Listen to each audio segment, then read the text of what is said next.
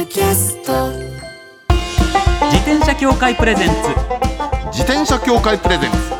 ミラクルサイクルライフ。今週も始まりました。自転車協会プレゼンツ。ミラクルサイクルライフ。パーソナリティの石井正則です。北里です。自転車って楽しいを合言葉にサイクルライフの魅力をお伝えする自転車エンターテインメント番組です。はい。まずはこちらのコーナーから。週刊自転車ニュース当番組が独断で選んだ気になる自転車ニュースまずはこちら。世帯あたりの自転車保有台数。最も多い都道府県は、ということでこちらですね。自転車産業振興協会が公開した2021年度の調査報告書によりますと59.6%の世帯が自転車を所有しているそうです。はいわかります。はいで都道府県別のうん。1世帯あたりの保有台数ランキング、はい。1位は大阪府。はい。当然の結果と言えましょう。ですね、うん。えー1世帯あたり1.356台、うーん。でも大阪でもこの程度なんですね。そうですね。1.356台か。で2位が高知県、これ意外。で3位は埼玉県、あこれわかる。うん、うん。高知県ですね。そうなんですね。高知はそんな多かったかなと思うんですけどまあ、市内は平らなイメージはありますけど、行ったことありますけど、ね確かに。ねこれなかなか意外な結果でしたね、で東京都ははいはい1.066台と平均的でした、あまあそうですよね。はい、確かね保有台数ではダントツなんですよ東京都って。まあ人口が多いから当たり前なんですけど。ああなるほど。で逆に最も少ないのは、うん。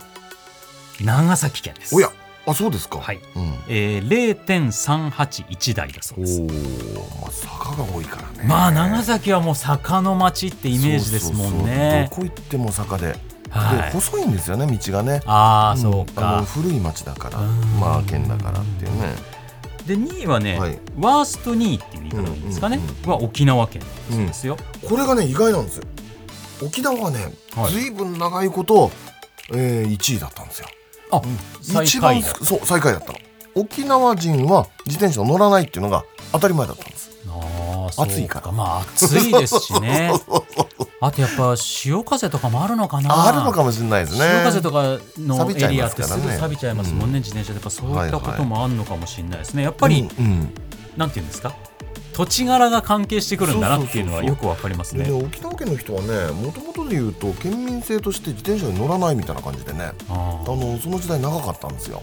あのその発想自体がないみたいな。ー。だけどこれは沖縄が抜いたんですよ長崎を。そうか、うん。また変わってきてるのかもしれないですね。だからやっぱり今年の夏暑かったじゃないですか、はいだからやっぱこれだけ暑いと乗ると熱中症とかの危険もあるしで乗らなかったっていう人も多かったと思うし僕も実際乗るの減らしたんですよ。はいでもむしろ沖縄は今年は涼しかったそうなんですよ。だんだん気候が変わってきてるから ランキング変わってきた可能性あるかもしれないですね。その可能性高いですよ。いやだからこのランキングもどんどん変わってくるかもしれないですから、はい今後ちょっと番組で追っかけていきたいと思います、続いてはこちらのニュースです、はい。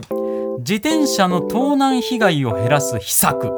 ヒントはトイレのスリッパ。うえなんですかこれ愛知県警が行った実証実験が注目を集めていると産経新聞が伝えています。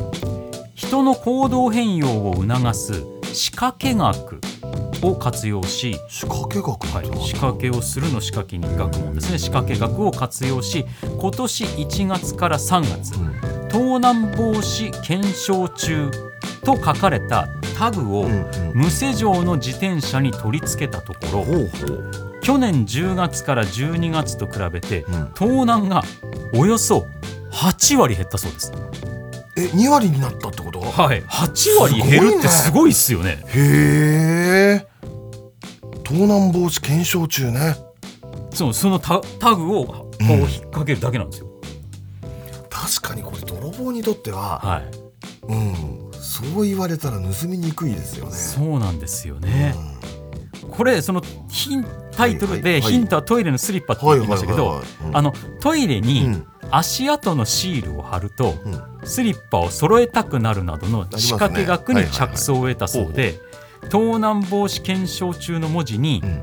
警察による追跡を連想させるレーダーのイラストをあしらったそうなんですよ。これは大きいですねなるほど。あーなるほど。あ今、うん。手元の資料にありますね。確かに。あありますね。ピコンピコンピコンピコンみたいなレーダーっぽいイラスト描かれてるわなるあこういうのが深層心理に働いてうんこれ盗むやついませんよというのが今現代だからはいこんなタグがついてたら、はいこれ絶対なんかチップかなんか仕込まれてる感じするじゃないですかはいなんかあるなってなっちゃいますよねでもないんでしょそれは。そうでもただただこれ いいね。検証中ですよってだけですから嘘はついてない。ついてない。およそ8割減るってすごいことですからね。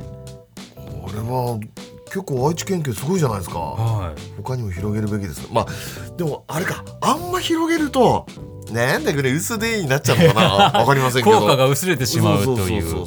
だそこら辺も踏まえながら仕掛け学の人にうまく研究してもらってうん。さらにこれ進めていって盗難が減るのはベストですよね。いやこの取り組みちょっと面白いですね。面白いです。これもちょっと今後また新しいの出てきたらお知らせしたいと思います。以上週刊自転車ニュースでした。この後はゲストコーナー先週に引き続き作家女優歯科医師の人とたえさんをお迎えします。自転車協会プレゼンツミラクルサイクルライフ。この番組は自転車協会の提供でお送りします転車協会からのお知らせです。スポーツ用自転車の場合きめ細かいメンテナンスも必要ですね。だからしっかりとした技量や知識を持ったスタッフのいるお店でお買い求めいただくことがとても大切なんです。そこで誕生したのが SBAA プラスです。この SBAA プラスとは一定の実務経験と十分な技量を持ち自転車協会主催の試験に合格した販売者の方にだけ認定されます。今回制度が一部改正になり認定者にスポーツ用自転車安全整備基準に基づいた整備を受けてもらうと SBAA プラスマークを貼ってもらうことができます。だから SBAA プラスマークはしっかりとしたメンテナンスを行った安全安心の証と言えます。SBAA プラス認定者のいるお店でメンテナンスを受けて快適なサイクルライフをお楽しみください。SBAA プラスについての詳しい情報は自転車協会 SBAA ホームページ SBAA-bicycle.com まで。さあゲストコーナーです。先週に引き続き作家女優歯科医師の人とたえさんです。よろしくお願いいたします。はい、よろしくお願よろいします。しくお願いします。人とたえさんは台湾人のお父さんと石川県にルーツを持つ日本人のお母さんとの間にお生まれになられます。ご家族や台湾をテーマにしたエッセイを多数発表。また日本と台湾の架け橋となる文化交流にも力を入れられています。そしてサイクリング愛好家としても知られています先週はね、はい。はい。あのー初めてのロードバイク体験が台湾一周1000キロっていうその話がすごすぎてその話でほぼ終わってしまうっていう流れになっちゃったんですけど。関東って言うんですよね。関東です。えっとはい。輪っかうん。えっと環状線の間環に島と書いて。向こうでなんて読むんですかこれ？えーホアンタオ。ホアンタオ。ホアンタオ。シンプルですね。ねなんか。はい。島一周ってことですよね。島一周ですね。でそういったお話を先週伺って、いろいろまだ聞けてないことたくさんあるので今週もいっぱいおはい話はい。はいはいお伺いしていきたいんですけれども、まず今はそれからはい。何だいぶロードバイクにはまっていろいろいろんなとこ行かれてるって話でどんな自転車に乗られてるかっていうことなんですけど。はい。今、あの、まあ、私、えっと、台湾、やっぱり、あの、故郷ですし、まあ、ジャイアントが台湾製なので、はいずっとジャイアント車のものを乗ってるんですね。おうで、一番最初は、あの、ジャイアントと知らずにエスケープという、あの、あ普通の街乗り用に、クロスバイク。はい、はい。クロスバイク。あれは名車でね。でそこからあの初代の要するに、えー台湾一周を初めてした時に、うん。はい。えーリブの「エンビー」というシリーズのものに乗って、でその後に今度もうちょっとまた違う「アベイル」というシリーズで,、はい。でさらに一番あの今はですね、はい。えーランマという、まあ、もうちょっとその坂とかにも強いというような、はい、ものに乗ってます。ロードバイクですよね。ロードバイ全部ロードバイクですね。すよね。はい、うんやっぱりやっぱジャイアント。ね。はい。ジャイアントね。そうですでもちろんあのもう一つ有名なメリダという会社もあるんですけれどはい。も、まあ、それは持ってないんですけど伊豆に大きなあのメリダのありますあります。そうだ。はい、そこであのレンタルして天城越えしたりとかいろいろと天 城越えあのまあでまた伊豆半島もまた大変なとこですもんね。はいなかなかあれいいとも天城こですよ。を越えるのは大変ですもんね。天城越えは大変ですもんね。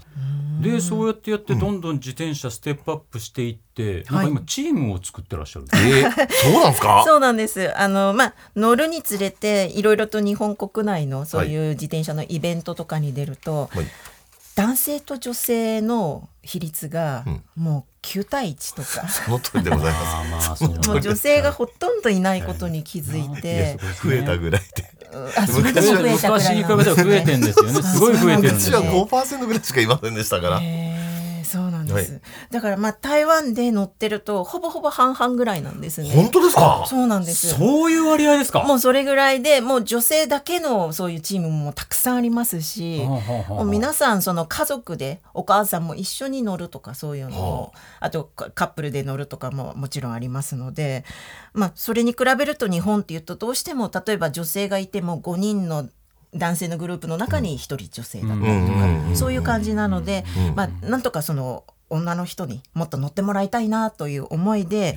ね。あのまあ、ワンダーブルーというチームを立ち上げて、はい、でまあ日本各地いろいろとあの走っているというような感じです。これは完全に女性のみのチームですか？あはいそうですねあのみんなでちょっとお揃いのジャージを作って、まあ、みんなでちょっとそのサイクリングを楽しもうっていうので結構チームでいろんなとこ走られてるんですか？そうですね。あのーもう本当ポタリングみたいな感じで、あの荒川のサイクリングをちょっと楽しむような短いのから、あの霞ヶ浦一周だとか、あと直近ですとしまなみ海道だとかあと琵琶市をあしたりとか素晴らしい。はい、あと以前はあのツール・ド・東北とかにもあのイベントでそうですかへーすごい。結構走ってらっしゃいますね。そうですね。素晴らしい。はい。でもそうやって聞くとびっくりしますね。その女性と男性の比率が台湾と日本でこれだけ違うってお話は。私もその逆に台湾から始まったので、日本で走り始めてそれに気がついてあ学そうか、生としたんさです。最初がそうですね。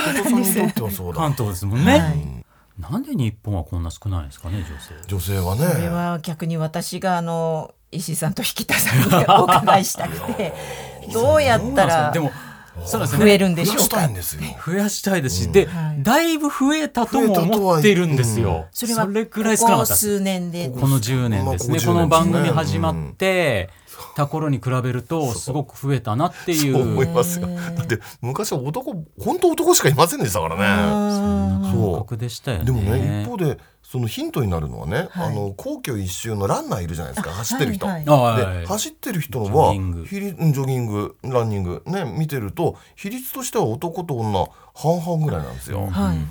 自転車の比率がねあまりに違いすぎるっていう。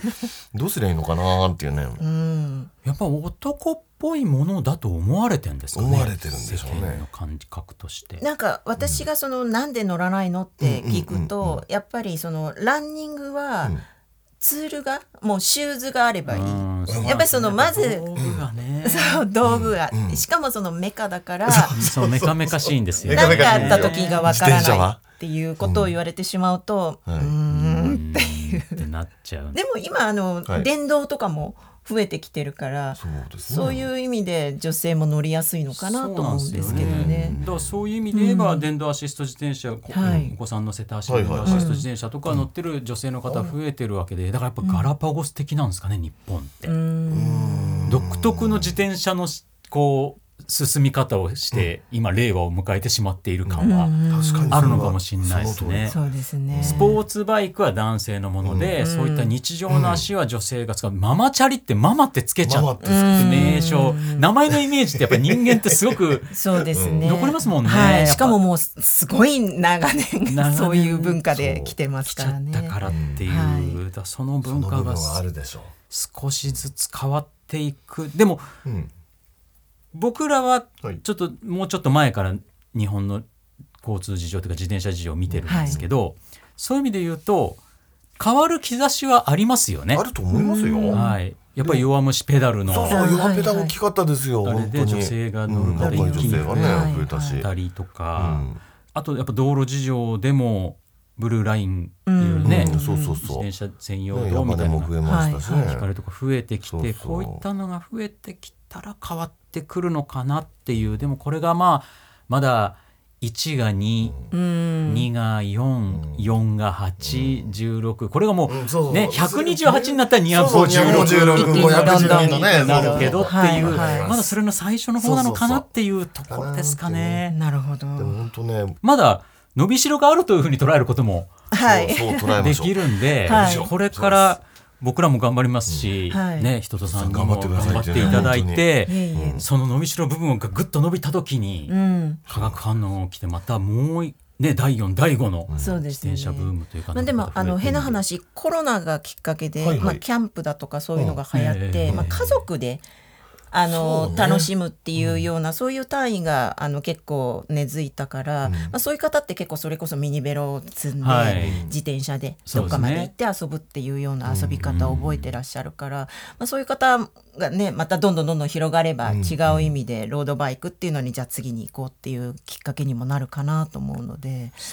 はい。ねなんか何何がきっかけになるかってね本当にわかんないですよねなんだろうな。ぜひあの私としては例えば「ミラクルサイクルライフの」えー女性みんな集まって一緒にサイクリングしましょうみたいなそういうなんかイベントをやっていただけるとそうそうなんか楽しいんじゃないかなと思って。でもなんかあの女性ゲストスペシャルっていうのやりたいですね、今まで来てくれた女性ゲスト来てくださった女性ゲストをいっぱい集めて 実際にちょっと座談会座談会してもらって どうしたらいいかって話し合うみたいな。そうですよね。だからインフルエンサーとかでたくさんね、女性の YouTuber の方とかでもはいみんなやってらっしゃるんですけど、でも私からするともう皆さんガチすぎるんですよね。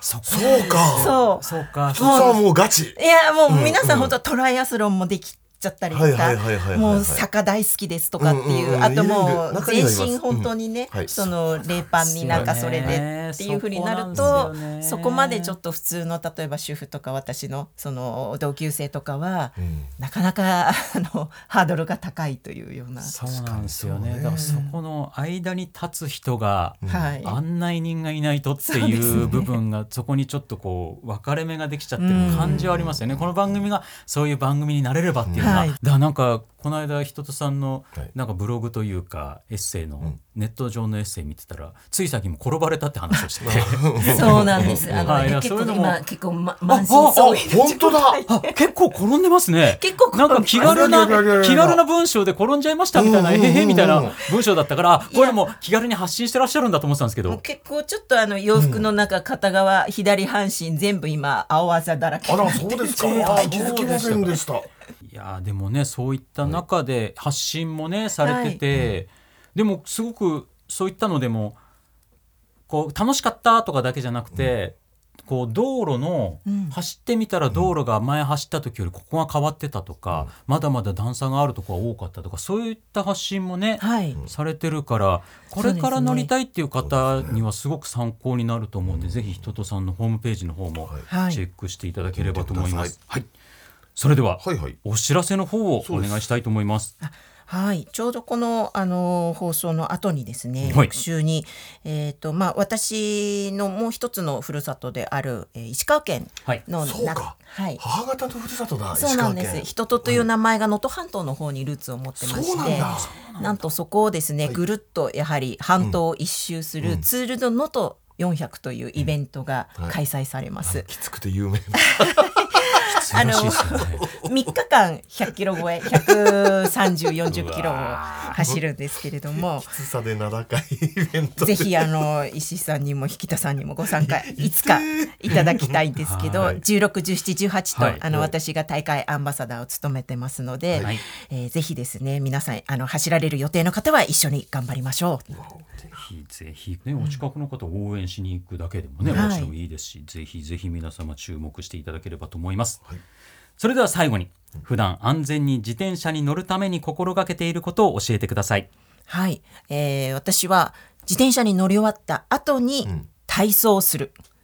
ということを、あとはい。後に？後に。これもあの一番最初にお話しした台湾の関東で学んだ経験なんですけれども、あの日本でもよく大会の始まる時には、みんなでちょっと準備体操しましょうみたいなことをやるんですけど、終わったらもう本当に各自解散でお流れて終わってしまうっていうのが多いんですけど、台湾の場合は必ず終わった後にまたこう入念に、えー準備体操ではなくアフターのその体操ストレッチですね。そういうのをみんなでやるんですね。やっぱりそうそれがやっぱりその体にもいいですし、はい。まああの怪我の次の乗った時の予防にもつあのつながりますので、これはいいこと聞いた。これやろう。本当にあのストレッチちょっとするだけでもあの筋肉痛にあのなりにくくなります。だと思う。ので。大事ですあねやろうこれ。ぜ ひ皆様も。あのお風呂入りながはい。らちょっと伸ばしたりとか、そう。お風呂お風呂に入ってる時やると本当ストレッチって聞きますね。全然違うって言いますもんね、はい。うん。皆様もぜひぜひやってみてください、ということで2週にわたってありがとうございました。はい、今週のゲストは人とたえさんでした。ありがとうございました。ありがとうございあましりがとうございたました。自転車協会プレゼンツミラクルサイクルライフ。最後のコーナーはサイクル大辞典。一つの項目をきっかけに自転車トーク。さまざまな角度からサイクルライフの魅力を発信します、今回のテーマは特に好きな自転車のパーツ。はあパーいろんツねなパーツありますね。自転車にいろんな部品があっていろんなパーツで成り立ってますよ。私ねはい自転車のパーツでやっぱ思い出すのはねあのー中学生の頃にね、はい。サイクルスポーツっていう雑誌もう毎し毎月読んでてえであのね僕の私のイラスト教室っていうえコーナーがあったんですよ。でみんなね自転車マニアが自転車のパーツの絵描いてくるの。あなんかそれはされてましたね。パーツの絵を描いてくるんだって。パーツだけの絵を描いてくるんですよねディレイラーとかねはい。変速機。まだそのマニアックですよね。だってただの歯車を描いてくるんですよ。でそれが美しいわけですよ。でね私も描いてた。私 2, 2回ほど乗ったことあるんですよ。中学生の時。そっかなんか話ありましたね。何ですかね。でそれでね何描いたかっていうとあのディレイラーの絵を描くの。あのリアのディレイラー。はい。あの変速機ですよ。でもねあの変速機ってね見方によっては美しいパーツとして物として美しいっていうのもあるんだけど、はい。ものすごいねローテクでありハイテクなんですよ。あのロゴテクであり入ってるそう。今でこそねあの電動で動くのはあるけど昔はっていうのがちょっと前まではまあ今だって普通に使ってるのはワイヤーで引っ張るだけで変速するわけじゃないですか。まあそうですそう、ねそれだけですよ。はい。であのねワイヤーの引っ張りっていうのは単なるその緩ませる引っ張る緩ませる引っ張るっていうだけでしょ？はい。でこの2次元の動きをあのー変速機ってねそのチェーンがかかってて、はいチェーンで必ずそのチェーンと前のそのチェーンリングとを平行にする必要があるわけですよ。要するにですね。そうですね。そう。2次元の動きを3次元にしないといけないわけ。はい。でそのためにワイヤーの引っ張りだけでいろんなパーツがこうそのパーツ内パーツがはい。こう動いぐて,、っと動いてうん、ガシャンとガシはまるわけ。はい。これがね私ね開発してる様子をはい。島野で見せてもらったことあるの。ああそうなん島野のあの堺工場で。ええ。そしたらねすごいのよ。もう今のその製品開発って、はい。ワイヤーフレームでコンピューターの中でもうこういう力がかかるとこうなるこうなるっていうのをあーイエーっと動かしてやるわけ。はかっこいいますます好きになったというね。いやほんと。いまあ今引田さんのうん。ご年齢だからマニアおじさんな感じで喋ってますけどでも引田少年の頃から変わらず愛してるパーツなんですもんね。そうなんです。で中でもねもうそのデュラエース9800っていうね、はい。アルミのその単造だけでできてるっていう。それはふ古いものなんですか？古い。まあ、ちょっと古い。ああそうなんですでかも新しい、はい。まあ、でもちょっと古い。20年ぐらい前。ああなるほど。うんもう20もうちょっと前かな。ああじゃあもうだいぶ経ちますね。そのねもうアルミの金属光沢がたまらないというね。いや今でもそう思います。いやマニアですね、はい。もうでも私は基本的にやっぱりフォールディングバイクが好きなんで、あミニベロのそうですよね。だからやっぱフレームなんですよね、うんミニベロの特にフォールディング折りたたみのフレームって、いろんなメーカーさんによってやっぱり完成されたその折りたたまない自転車だと大体形で決まってきちゃうじゃないですか、はいはいはいはい。でも折りたたみの場合、ん。車種によって随分違うんで、そうなんです。あとそのフレーム自体のどう折りたたまれるかはいはいとかも含めて、うん。結構やっぱりフレームそのものが好きですね。折りたたみの。だって個性が強いみんな個性強いですよね、はい。みんなも工夫ここが工夫のしどころだみたいな感じで、えーうんオリジナルの作りますもんね。そうですね、ん。もうブロンプトンみたいなフレームはの土地をこう折ってっていう定番もありますあれもでもその曲線を描いてる感じとかの美しさがあいるし、うんうん。バーディーみたいにもうフレームは全く折りませんっていうそれでこの形作ったんだもんし最近で言ったら K3 っていうダブルのはいはいはいはい K3 だとそのワイヤーを下に一本引くだけでこんなに合成が出せるんだとかっていうそういったフレームの折りたたみフレームの面白さ。面白い。あともう一個うん。付け加えるなら、折りたたみ自転車の場合結構畳んで持っていく時のために、うん。ペダルが折りたたみ式だったり、ペダルが取り外し式だったりとか。あるんですよ、はいあるあるあるあるペダル萌えっていうのがあるんですよ結構。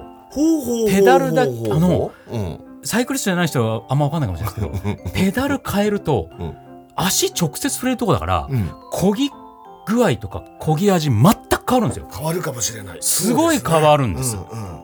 これね意外に盲点ですよ。タイヤ変えたらすごい走りが変わるとか言いますけど、うん。足直接触るのペダルなんで、ペダルあります。ペダル変えるとペダルって結構重たかったりしますからね、うん。ペダル軽量なのに変わるだけで変わるしなんとなく安心感がないペダルってあると思うあるあります。あるんですあるよ。んですよ。不安だなこいつっていう。そう。なんかなんか力が逃げてる感じがすそうそうるみたいなね。そうやだこれっていうね、はい、うんペダルもねちょっと皆さん注目してもらいたいです。すいません話が長くなりました。以上サイクル大辞典でした。